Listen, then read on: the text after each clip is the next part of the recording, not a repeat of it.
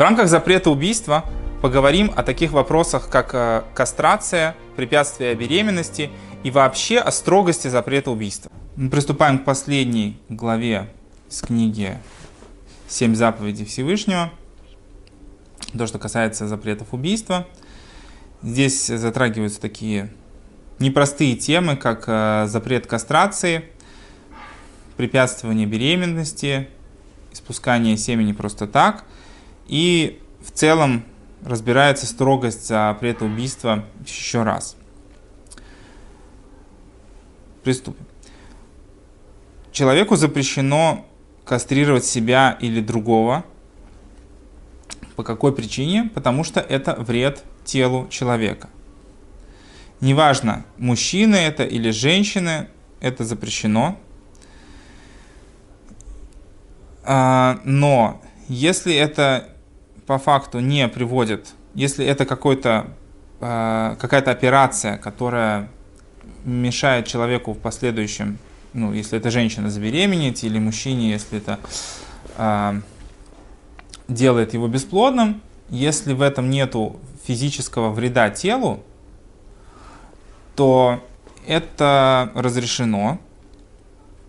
И в том случае, если есть риск для человека или для других, ну, например, если человек знает, что он по своей природе обладает настолько дурными качествами, что не может себя сдерживать в вопросах запрета половых отношений, то ему разрешено кастрировать себя или попросить другого это сделать.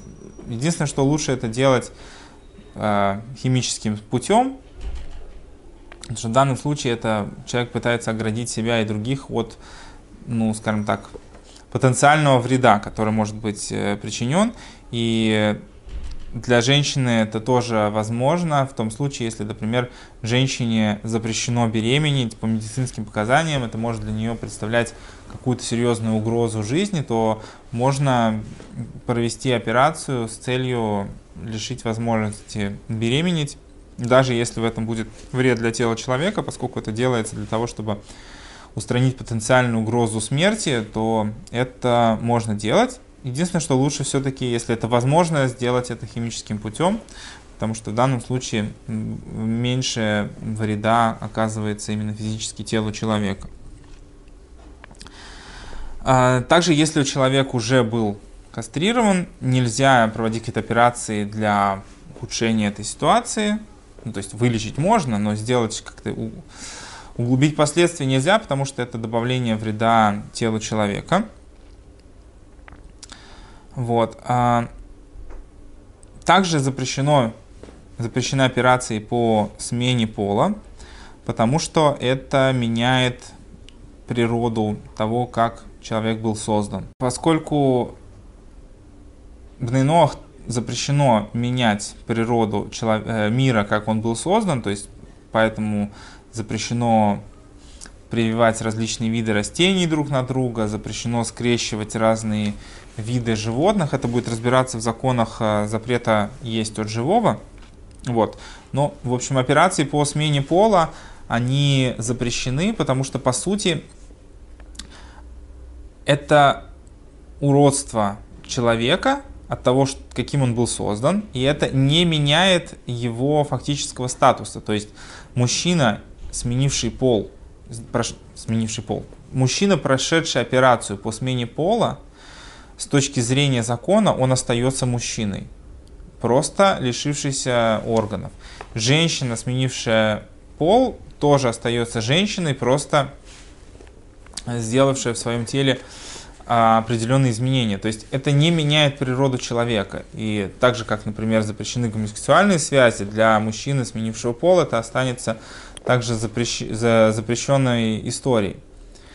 Вообще эта тема, конечно, особенно в современном обществе, довольно болезненна, но мы поговорим об этом в другой раз, непосредственно об этом непростом вопросе. Сейчас мы все-таки разбираемся э, с теми моментами, которые касаются неких следствий запрета убийства. женщинам разрешено делать какие-либо действия, которые бы помешали им забеременеть. Ну, не, в смысле не только что-то постоянное, как мы уже говорили до этого, там есть когда это можно, когда нельзя, а просто в данном случае избежать беременности женщина имеет право. Но если женщина уже забеременела, то делать аборт не без какой-либо очень веской на то причины, когда есть угроза жизни, нельзя, потому что это попадает под запрет убийства, несмотря на то, что это еще только э, зародыш.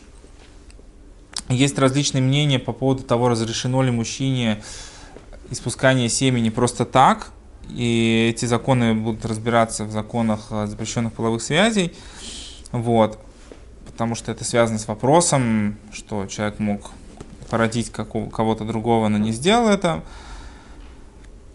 Если же это требуется для... В любом случае, даже с точки зрения того, что это запрещено, если это требуется, для, например, для каких-либо медицинских проверок, то для Бней Ноаха это разрешено для того, чтобы выяснить какие-либо медицинские вопросы. То, что касается строгости запрета убийства. Нету большего греха, чем пролитие крови другого человека. И несмотря на то, что есть у нас очень тоже строгие запреты, которые, в принципе, вообще перечеркивают в, в каком-то смысле отношение человека с Богом, такие вещи, как идолопоклонство или э, проклятие Всевы, э, Всевышнего, тем не менее, в них нет уничтожения этого мира. То есть это разрушает отношения человека с Богом, но не уничтожает тот мир, который Всевышний создал. Что это грехи между человеком и Творцом. Но пролитие крови другого, убийство, это грех между человеком и другим человеком. И это уничтожает э, существование мира. Человек унич... у, у, у... Человек убирает из этого мира что-то существующее. И любой человек, который так или иначе несет на себе грех кровопролития, он считается абсолютным грешником. И все заповеди, которые он будет делать в течение всей своей жизни, все равно не перевесят этот грех и не спасут его от божественного суда. Вот. И более того, про это сказаны еще более строгие вещи, что молитвы его не принимаются. Но человек может подумать, да, если, не дай бог, кто-то кого-то убил, неважно, специально, случайно, получается, что у человека есть очень большой грех, и его жизнь теперь что, лишена смысла? Это, несмотря на то, что его грех очень тяжелый, тем не менее, если человек по-настоящему раскается в том, что он э, совершил, то тогда его молитвы принимаются, и есть у него надежда все, спасти, спастись от э, суда Всевышнего и не получить обвинительный приговор. И если человек э, кого-либо, не дай бог, убил, то кроме того, что он раскаялся в своем поступке, ему стоит э, посетить могилу убитого и попросить у него прощения. Понятно, что физически человека он уже не может попросить за тот вред, который он ему причинил. Тем не менее, пойти на могилу, попросить там прощения э, имеет смысл. И человек, который э, по-настоящему отталкивается от того, что он сделал, то есть раскаивается в том, что он совершил в максимальной степени и делает много хороших дел после этого, и помогает бедным, и совершает какие-либо поступки, чтобы сделать жизнь людей более легкой и спасает их, то, может быть, заслугу этих вещей Всевышний все-таки оставит его в живых. И лучше, чтобы человек покинул место своего проживания, чтобы как бы стереть память о его грехе. Грех убийства э, настолько суров, настолько несет тяжелые последствия, что про это сказано, что человек, который убил кого-то, как будто уничтожил целый мир. Так как Всевышний про это говорит Каину после убийства Авеля, что кровь брата твоего взывает ко мне. Что значит, э, там интересная игра слов, что не кровь, а крови брата твоего взывают ко мне. Что имеется в виду, что не только его кровь, а по сути ты убил все его потомство тоже. То есть убивая одного человека, человек пресекает весь его род. И то, что первый человек был создан один, а не сразу все человечество было создано, это связано с тем, чтобы не было между людьми споров, кто лучше, кто, кто хуже, что вот там мои предки сильнее твоих, там, кто был раньше, кто был позже создан.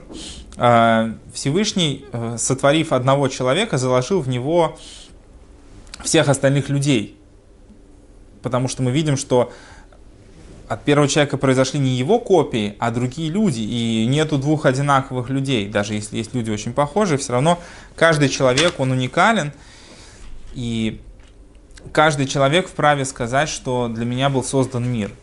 Поэтому, когда кто-то убивает кого-то, этим самым он, по сути, уничтожает весь, весь этот мир этого человека. Поэтому нужно стараться никого не убивать.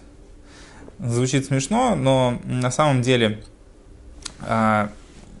если мы разберемся в сути этого запрета, то это касается не только убийства, а и того, и того, что следует из этого убийства, запрета. То есть все, что косвенно касается причинения вреда другому человеку, потому что это все, все связано с одной идеей. То, что причиняя другому вред, мы уничтожаем мир этого человека, даже если физически он еще жив. Даже стыдя кого-то, человек убивает э, другого, может быть, не физически, но морально. И несмотря на то, что мы знаем, что сила раскаяния, она такова, что даже за такой тяжелый грех человек может раскаяться. А это действительно, ну, удивительно, потому что сила раскаяния в данном случае, что есть возможность раскаяться за такой грех, потому что если за все остальные грехи человек может как-то э, восполнить то, что он сделал, то если человек кого-то убил, он никак не может вернуть эту ситуацию обратно. Если человек у кого-то что-то украл, он может ему вернуть. Если человек испортил отношения с Богом или с другим человеком, он может как-то исправить себя, исправить свои отношения. Если кто-то уже умер, то, что человек раскается, не вернет другого к жизни. И это большой вопрос, как вообще раскаяние в данном случае может помочь.